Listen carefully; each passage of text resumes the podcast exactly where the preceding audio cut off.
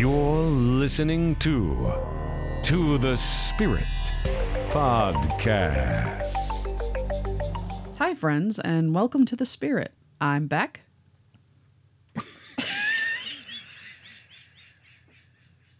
well, this is going in, Sorry, everybody.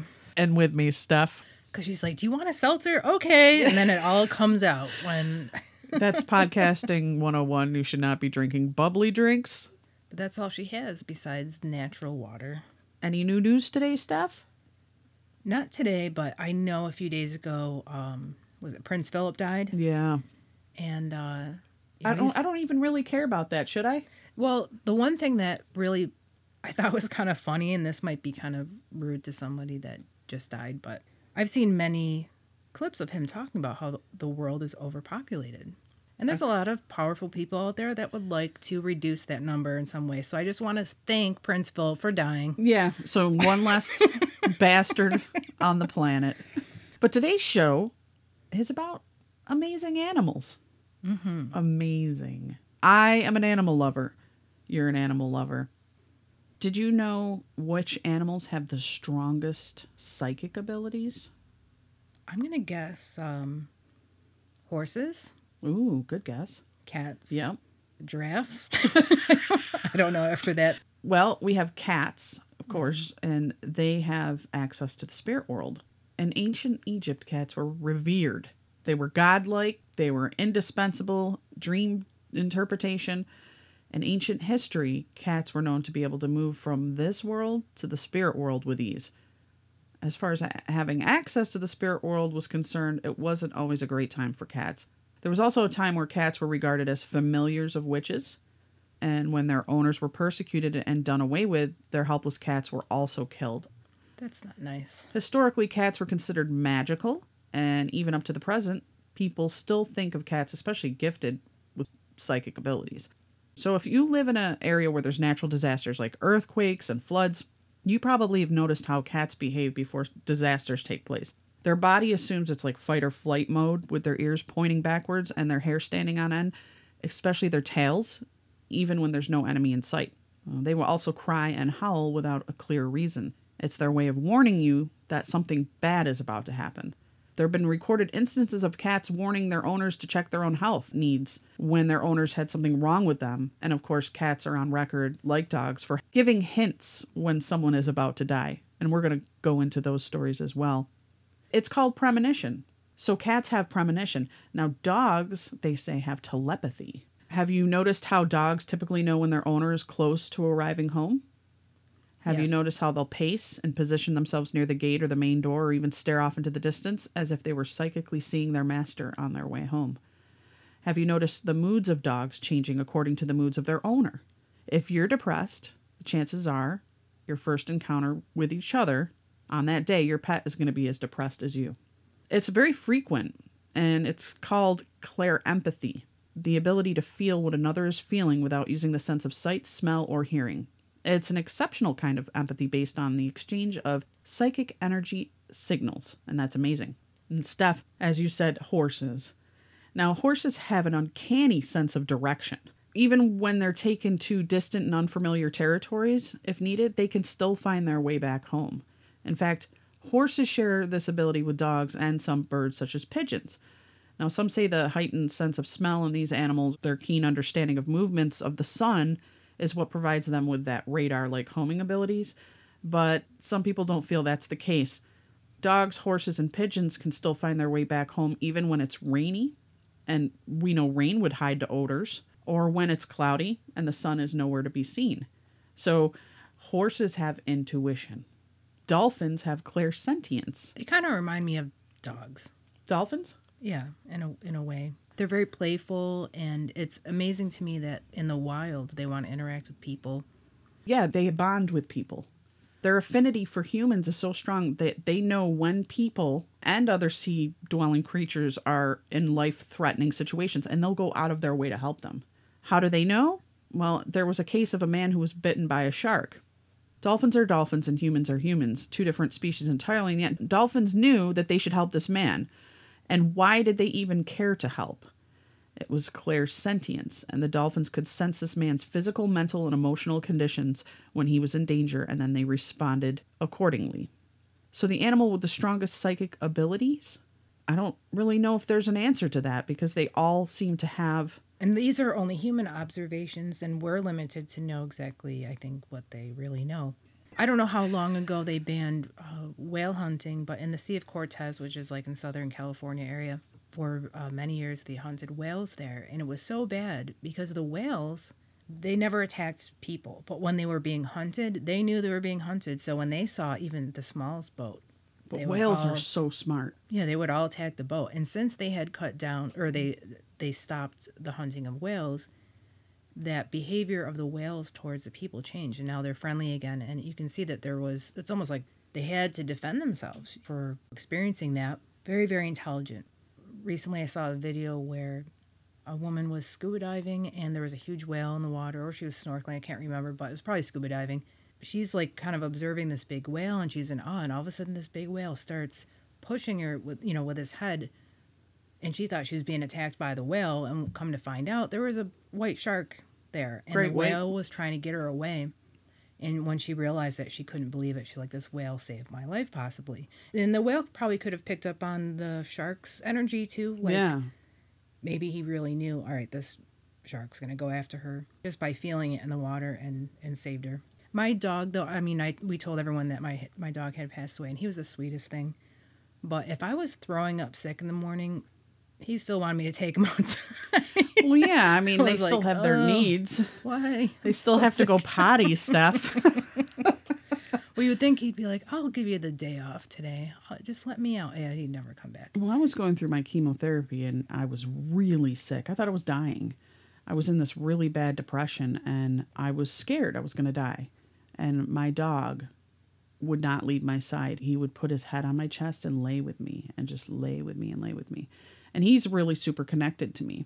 But it was amazing to me because he would actually perch above me and watch over me through the whole process, week after week that I would go through the treatments. It would be like, oh my God, I'm dying. I'd look up and my dog would be looking down at me, just like, I love you. And there was a point where he was laying on me, and it was almost as if he was pulling something out of me. I don't know if it was a pain or fear or what, but he started acting lethargic and strange. And I got scared by letting him too close that he was pulling the disease from me. And I was afraid I'm going to kill my dog because he's trying to take this away from me. And I've heard many stories about that. I've heard stories of people that were ill and their dogs stayed with them. They might have been battling cancer and the animal ended up dying from cancer and the human went into a remission. They took upon themselves the disease that lied within their owners, which is unconditional love. It's it's the highest form of love that that can be. Well, Emma de Guzman, the mystic that I know, she had this friend. His name is Bill. I won't say his last name, but he's he um, had a dog that he really really loved. It ended up getting cancer. Well, he had cancer, and he was seemed to be healed, and all of a sudden the dog got cancer. And she had told him that God allowed the illness to pass into the animal. It had to go somewhere. Like it, something had to be for whatever God's reasons were this was in his plan, but it, it went to the dog instead. So I always looked at that I'm like, wow, even the dogs are taking on these types of things for us, you Yeah. know, not just other people. So I, I was amazed by that. Animals. I mean, my cat, when I would cry, he'd come right to me and lay with me. I could be watching a movie about something that would make me cry, and he'd come to me. He'd run from across the house just to come and lay with me. It was amazing. There are animals that can predict disaster, right? Like cats. They know when there's natural disasters. But did you know flamingos can too?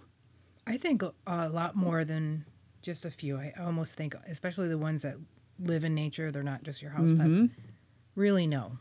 Well, in 2004, there was a tsunami during Boxing Day that hit the Asian coastlines, and the flamingos were among the first species to notice that something was wrong.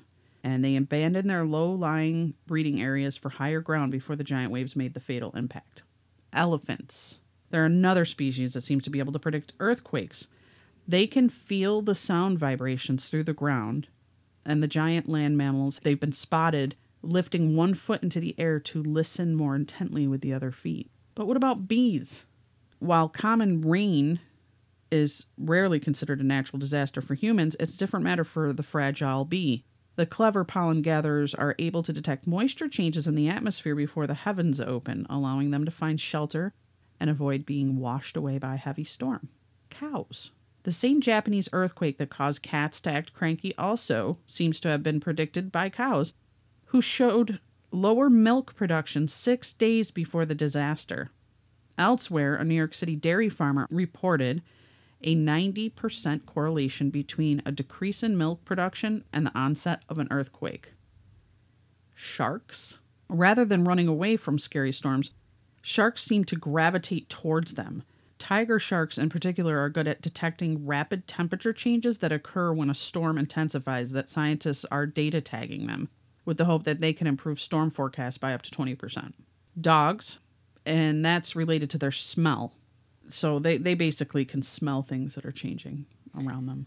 Dogs can smell cancer. They train them to smell cancer. Very and true. There was a story I just heard the other day from someone at work that they went to go to the hospital to visit someone and someone had their cancer dog cancer smelling dog there and the dog kept on going to the person that was visiting and wouldn't stop and the person who owned the dog that was a trainer said you need to go to the doctors tomorrow Yeah, there's something up. and it ended up having cancer uh, Sometimes the pets know us better than we know ourselves, and the connection of our well being could be considered a second sight for them. So, such in the case for Lisa, who wrote a psychic pet story about her corgi named Cassie.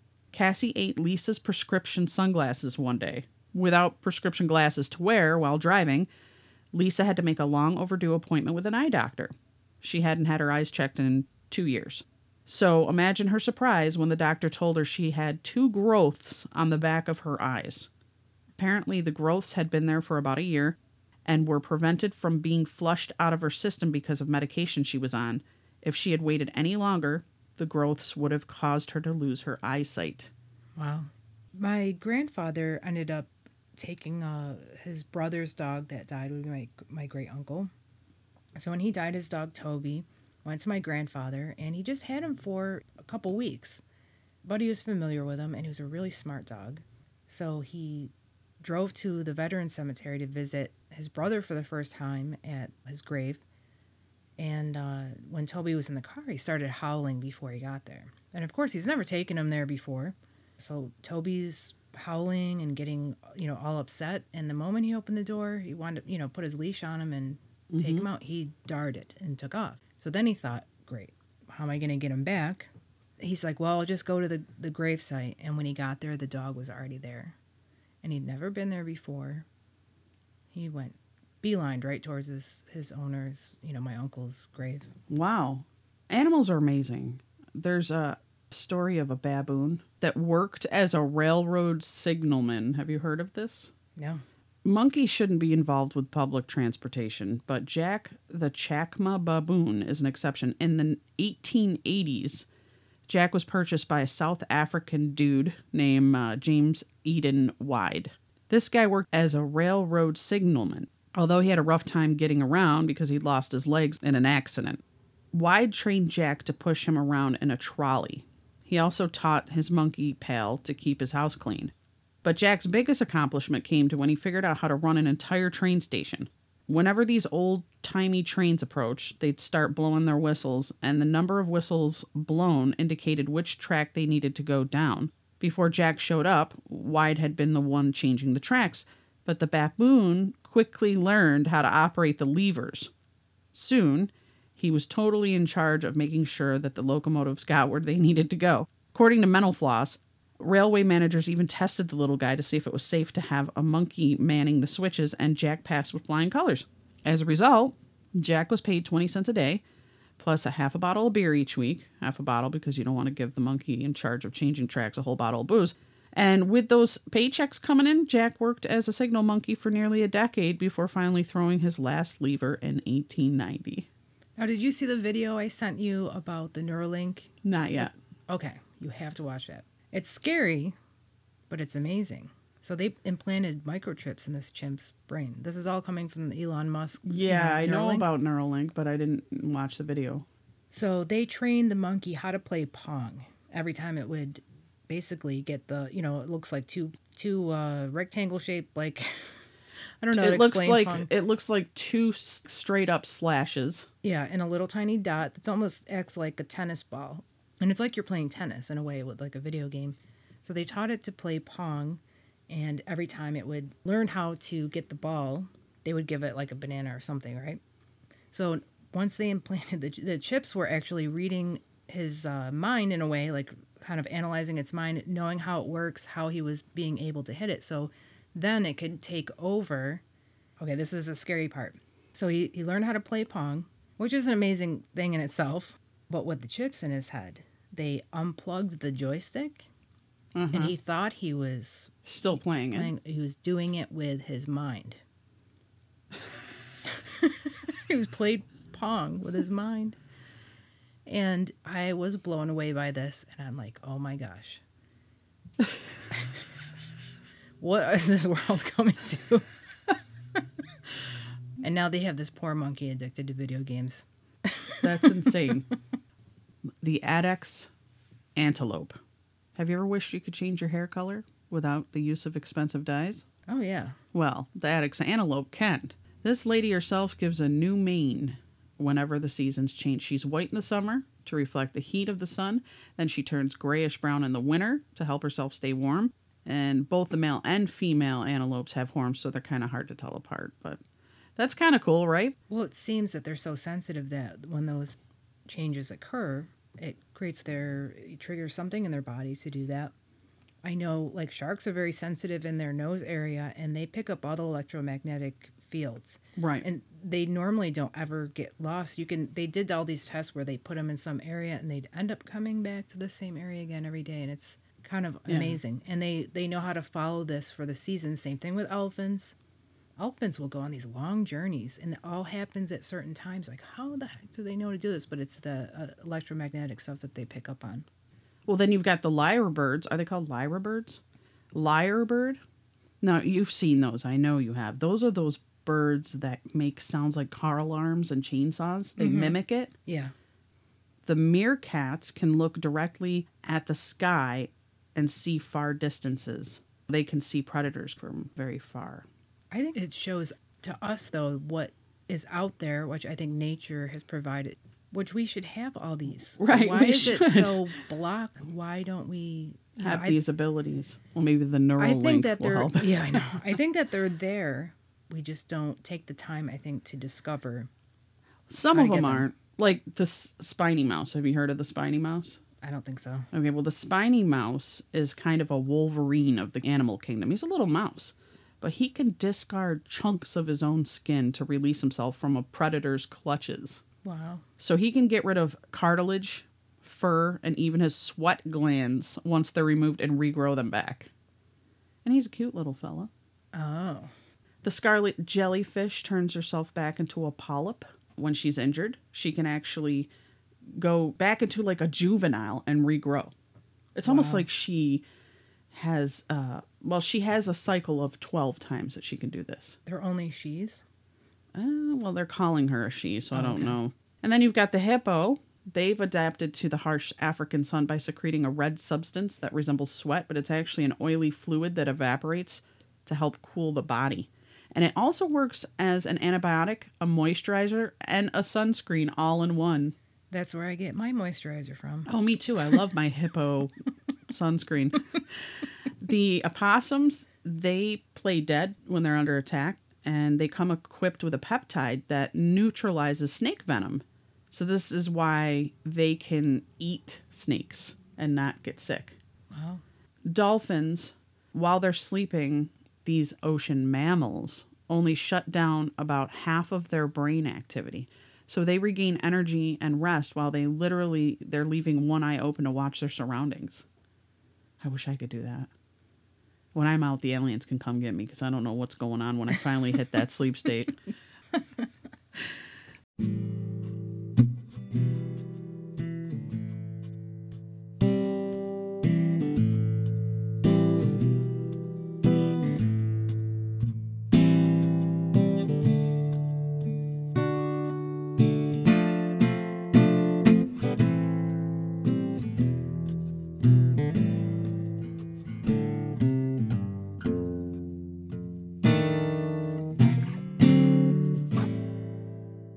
Because I'm Catholic, I I know a lot of stories from the saints that they had really amazing things that happened to them with animals. So I thought I'd share a few of those. And uh, if anyone has heard of Saint Roch, Yeah, I know about The Rock. I didn't know he was a saint yet, but I wouldn't doubt it at this point. People love him. so he was born in Montpellier in the south of France in 1300. Wow, that's a long time ago. He was the son of a very wealthy family. And when his parents died and he was 20 years old, he sold all his possessions, distributed the money among the poor, and went on a pilgrimage to Rome to visit shrines. At the time, the typhus plague broke out in Italy, and many people died. St. Roch then dedicated himself to caring for the most abandoned. Many managed to get a cure just by making the sign of the Holy Cross on their forehead. While in Piacenza, working in one of the hospitals, the saint contracted the deadly disease himself. And since he did not want to be a burden on any hospital, he decided to go live in a forest setting in a cave. I know this sounds more like a myth, but well, yeah, I mean, you can't trust that from the 1500s. Well, there's one that I have that's more modern, but I'll, Okay. I'll continue just so they can hear. So, when his body was filled with black spots and ulcers, and he was already weak on the verge of death, a dog fed him and took care of him miraculously. A dog that lived in one of those most important houses in the city began to take bread from his master's table every day and bring it to the forest to give it to Saint Roch. And that's why he's represented with a dog in his images, because the saint, or the dog basically saved his life. Hmm. St. Francis of Assisi, which a lot of people know about, whether you're Catholic or not, he seems to be in a lot of people's lawn ornaments. Yeah. One day he saw that a certain boy had captured many turtle doves and was taking them to sell. And the saint, who felt special tenderness for meek animals looking at the doves with compassionate eyes, told the boy to give them to him, arguing that in sacred scripture they represent chaste, humble, and faithful souls and it was important that they not end up into cruel hands that would kill them. The boy gave them to him, and St. Francis began to speak with them sweetly. He made nests for all of them. They were domesticated and they began to lay eggs and brood in full view of the Franciscan brothers. They lived like a family with St. Francis and other brothers, not leaving until St. Francis gave them permission for his blessing. And it is famous one day that St. Francis wanted to preach, but the chirping of the birds would not stop. So the saint asked them to be silent, and they complied and listened attentively to his sermon. And when he finished his preaching and exhortation, he made the sign of the cross over his winged listeners to bless them, and they launched themselves into the air, exhaling wonderful songs, scattering in all directions. Do you know what they were singing? Um, Nope. They were singing, When Doves Cry. Well, I went to Assisi and the doves are still there. Not the original, but they've always kept on reproducing. And there's a statue of St. Francis that's inside of a, a church. Mm-hmm. And the birds live there and they made a nest in the hands of the statue and they just continue to constantly live there. And they're white too. I tried to pick one up and it walked away from me. Well, Didn't you're fly. not Saint Steph of Assisi. They should have known I had good intention. I wouldn't have done anything to him. This is a really cool story. I'm here today because of my cat. I just arrived home from school as an 11 year old. Nobody was home.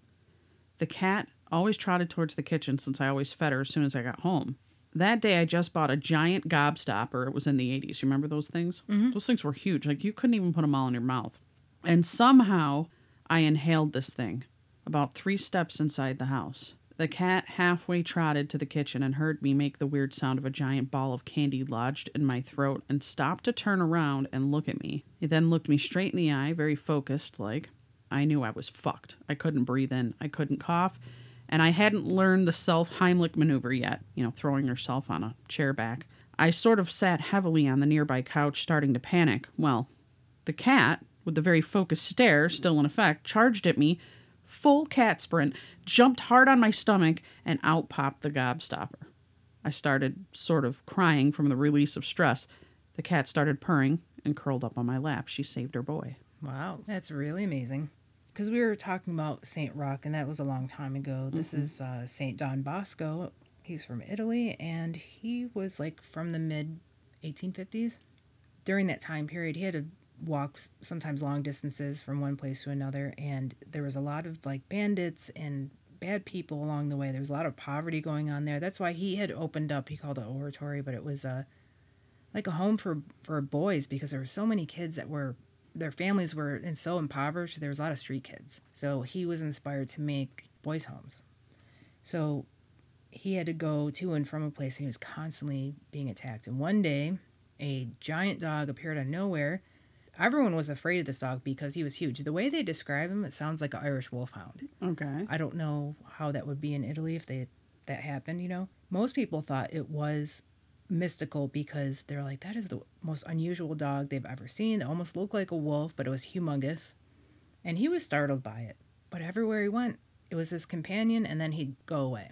And he was saved on many occasions. He, at one point he actually got attacked by like multiple people and they threw like a, a hood or something over his head and started strangling him. Dog came out of nowhere and the people were so scared. He knocked the dog knocked one of them down and they begged please get your dog away from us.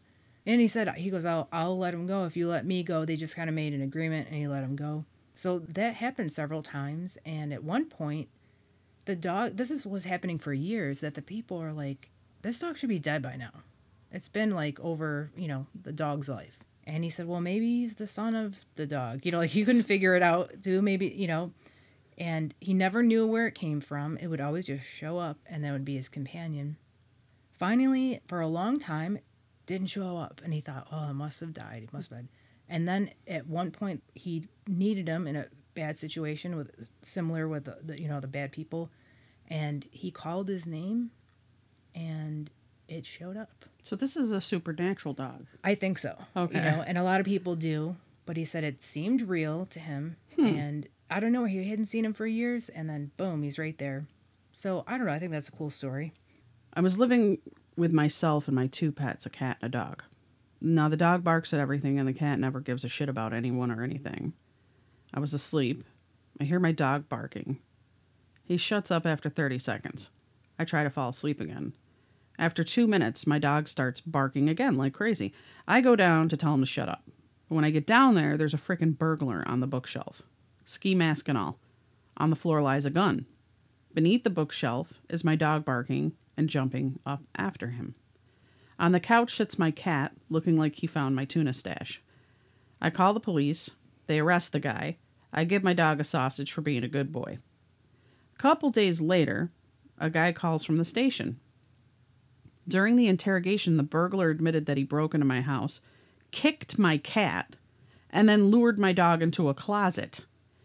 My dog jumped on him. Two minutes later, the burglar didn't even know my dog could open doors. He can't. My cat being the king of the house, though, he taught himself to come and go as he pleases. So my cat must have become pissed off because he got kicked in the stomach, and he released my dog out of the closet so he could attack the burglar. He says my cat is a motherfucker. and he added animal cruelty to the charges.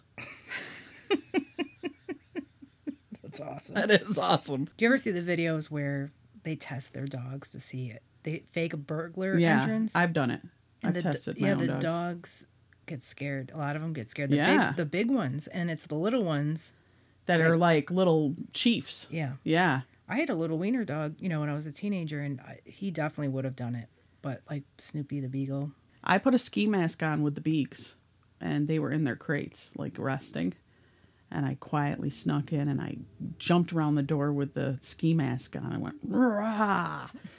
And one of my dogs, the boy, he went, and the girl was like, and I was like, wow. So I know which one has my back here. The little 13 inch girl. she tops out at 13 inches in height. that's funny. Saint Gertrude of Nivelle, Nivelles, six twenty six A.D. So that's one's pretty long, but she's a patron saint of cats.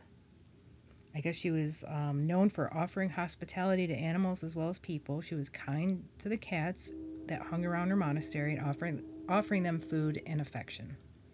Just nice. So they made oh. her the patron saint of cats. Let's see. What is that? There's a train. I know. It's a ghost train. We've got the ghost train full of animals. I have a blind, born with fucked up eyes, 150 pound of solid muscle American bulldog. He loves everyone. If he hears a new voice, the love wiggles begin. He's just a huge lover dog. He sleeps with my four year old every night. He gets along with my cat and my other dogs. Just a giant sweetheart. Well, a work buddy of mine gave me a ride home once, invited him in for a bit. We walk in, my pup starts his love wiggles and stops. His ears fall, his tail droops, his expression changes from his usual happy go lucky self into the dog he looks like a vicious monster. Well, he bares his teeth, he starts growling at my buddy, and when my son walked into the room, he went nuts. He lunged at my buddy, snarling, teeth bared. What the fuck? He never acts like this, ever. I was so confused and embarrassed. My buddy leaves, I scold my pup, life goes on. Fast forward a few months, and it turns out the buddy of mine from work is arrested for possession of kiddie porn. Wow. My blind beast, who loves everyone, somehow knew to hate this guy. He instinctively disliked him, and when my son came into the room, he went into protect mode and tried to get the guy. That's really cool. I wish they could uh, come up with teams of dogs and train them to uh, attack all crazy perverts. Just let them loose. Yeah, man. My brother had this idea for a restaurant. Maybe you'll think this is funny. He just thought this was so funny that this is the theme of the restaurant. Mm-hmm. so you go in and you're eating, you're dining. But then these little doors open and everyone puts their plates on the floor and they're finished and wiener dogs come in and lick their plates. And then they, they're done and then they exit through little tiny doors. Hopefully, they actually wash the dishes after that, but yeah, Yeah, they'll be steamed, high temperature. it'd be good for like rescues to come in and. Wouldn't that be cute though? It's like like imagine like a hundred dachshunds like storming. But they can't have any restaurant. onions and certain things that'd kill them. Yeah, So that wouldn't be on the menu. Right, it'd have to be all animal friendly foods. Yeah. I made a crow friend while smoking on the porch. I gave it fragments of whatever food I could find on my way out. One day, I found an empty pack of marbs on the porch. Puzzled, I threw it away. A few days later, I found my crow bro standing behind three empty packs of cigarettes. I tried to pick them up to throw them away, but the crow bro was protecting them for some reason. Frustrated, but I gave a small chunk of meat as I took another drag. As I gave him the meat, the crow picked up one of the packs and placed it in front of me. Then it hit me. The crow was trading with me. The trade went on for a few more times until the winter hit Minnesota. I came upon some crows at an uh, animal reserve with uh, some friends of ours. And we thought we were tripping at first, but the crows were going, hello, hello, hi there, hi. and we were like, are we, is this? And we go, hi. And they go, hi. And we're like, I didn't know crows could talk. Did you? Yeah, I guess they can. There's also um they kind of look like a crow, not a raven, but it's like a grack or is it a grackle or Yeah, they're small. They're little bastards, too. Yeah, I've seen them kill other birds, right? At I call them bird krakens. Krakens. The grackles. But there's something out there that looks like a crow that they have a really they you can teach them to talk, but they might be able to learn it just through observing, you know. Huh. Interesting. But like the the African gray parrots, they've they can have like vocabularies of like fifteen hundred to a two thousand words, and they say they're psychic. When people own them, they'll they'll say, "Okay, I was thinking about something, and then my bird said it." wow. And so they they they tried to test it, and they made the person look at images to see if he would repeat. You know, they put him in another room, and that didn't work because it, they said it's almost like it's not natural for a person. Like we don't know how these psychic events really happen. So if you're looking at something, it might be changing whatever it is going on inside you. So it wasn't really working when she'd look at an image. He was they were hoping that the the bird would yeah. pick up on it was only when the person was really thinking it in a strong way because it was more connected to her in a stronger way. Intuitive, yeah. That's when it would pop through and the bird would know it and would say it. Amazing. And then for a while, because um, who is the one that uh, visits the gorillas? Is it Jane Goodall or is it no? Yeah, Gorillas think- in the Mist Yeah, or I whatever. think I, I think She so. was going to visit this person that owned the African gray parrot. She was preparing the parrot for her coming over. She played videos for him all day long and like this is Jane and blah blah. So I guess before she was coming, the bird was like saying things like Jane coming, blah, you know, like repeating things and he knew. Yeah. And it's just weird, you know, like Birds are strange though. I mean, have they you can dance to music. They dance. I know. My cousin had a cockatoo, cockatiel. I don't know what they're called. If they're the white are ones. smaller. Cockatoo, I think cockatoos are the, the white ones. Yeah, the yellow- white ones. Well, this little guy was weird, and he took a liking to me. And I would work on the computer all the time and whistle, and he would whistle back. Not the same song. Like he would make up his own song. I. It was so cool. So him and I would go back and forth. I'd make up a little jam, and he would whistle back. And then I realized this bird really likes me. So I took the bird out of the cage, and I sat on the couch with him, and he laid on my bosom and put his head down like he was loving me and letting me pet him. And then it started freaking me out. So I put him back. I was like, I think he thinks he's my boyfriend. I don't know what's happening here because he really was like loving it. He was like, I want to snuggle with her. Well, they lo- they bond with people really strongly, and um, normally I think if I were to have birds, I'd get two so that they could be together. Yeah. My friend had a um, cockatoo, and he was a really great bird. He lived a long time, like Yeah. They, thirty some yeah. years. And when her son was born, something happened to it because something in the family dynamic changed because of the new baby co- coming, and he became aggressive, and he was like mental after that. He never changed, and she she He wanted only, to be the baby. I think so. I think because everything shifted away from him, and he Yeah. lost something, whatever it was in his mind. So she had to deal with a crazy bird for And they do get time. crazy. oh, yeah, he was a biter. I took care of a uh, starling for about three weeks. Loved this bird so much. I I really really wanted to keep it secretly, but I was kind of training it so it would go off on its own. But I found it in in my apartment building. We had in our bathroom these vents that go to the outdoors, and the birds could fit through the slots of the vents, and then they're making nests Yeah. in the ceiling. And in our bathroom, it had like one of those I don't know what you call it. It's like a tile type thing, but you can move them up. You can remove them. It's like a grid pattern. And Yeah, I know what you're talking about. Really cheap ass, like yeah, they're looking. terrible. terrible. And I heard it up there. I thought it was a mouse at first because it sounded like scratching. And I opened it and I saw him sitting on the edge. And he was all fluffy. It's a little bye bye. Yeah, and I took him. Was like, oh, and I was so like enamored like right away. So I started taking care of him, and then I saw like within a week he had all his feathers, couldn't fly yet, and I'd let the water run in my sink, and he would hop around in the sink and like take his little bath. he had the most joyous morning calls. He would do this at four in the morning, so that was really annoying to hear that. and I had like a little dog crate and I put blankets in there, and that was his place that he stayed at night. But I never closed the door because I, did- I want him to be free, so I have to open. So in the morning, he'd start singing in there, and then he'd hop over to me, and on top of my head, and he'd peck at my head to wake up. And I just thought this was it was like three weeks of pure joy of this animal. So I was trying to figure out what to feed him and how to teach him.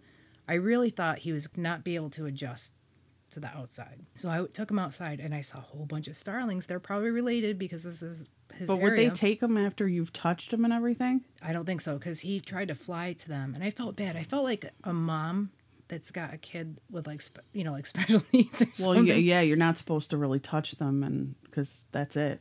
Yeah, and and seeing like imagine if your own kid got rejected by a group of kids Yeah. and you witnessed it, how bad you, that's how I felt. So he flies over the starlings and they just scatter like they're terrified of him. Yeah. And he didn't know what to do and I felt so bad. I used to take him to work with me. I was doing landscaping and I'd keep him on my shoulder. He'd hold on and I'd be like digging and hammering or whatever I was doing and he'd hold on or I'd let him put the sprinkler on. He loved the water and he'd go play in the sprinkler. A few times I found him and he was soaked right to the bone with water. I thought they had like water repellent. I'm like, he doesn't know how to, to oil his feathers. I was getting really concerned, you know? And I had to dry him off. He looked so cute wet. I, I'm telling you, it was the cutest thing I ever saw. This So- better have a good ending, stuff. Well, I didn't. otherwise, I'm gonna kick your ass. If you like, then he died. He got eaten alive because I pet him.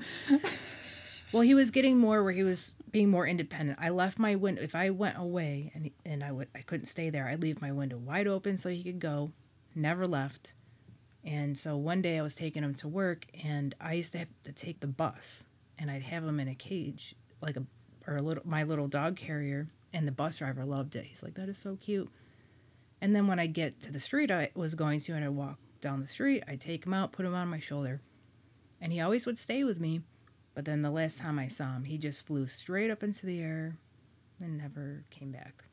And I used to look for him here, and I thought maybe he knows where he lives and he'll come back. But there's so many starlings everywhere. Right. And I'd call his name. The coolest thing that ever happened with him, this was probably a few days before he left. I was, at one time, I was going to daily mass, uh, you know, every day. And I, no one would help me take care of him. So I would take him with me to the church and then put him in a tree outside the church. And I'd say, stay here and I'll be back. So I get out of the church, all these people are getting out, and I call his name. I named him Noah. I said, Noah, and I could hear him up in the tree and like, come here. And he flew right in front of a bunch of people on top of my head. And the people saw it and thought I was freaking St. Francis. And there you have it, folks. Amazing animals. I want to thank everyone. I want to thank all our listeners for your continuous support, and you know how to get a hold of us. And if all the beasts were gone, men would die from a great loneliness of spirit. For whatever happens to the beasts also happens to the man. All things are connected. Whatever befalls the earth befalls the sons of earth. And that's from Chief Seattle. Chief Seattle. Bye, guys. Bye. to the spirit podcast. Supernatural science.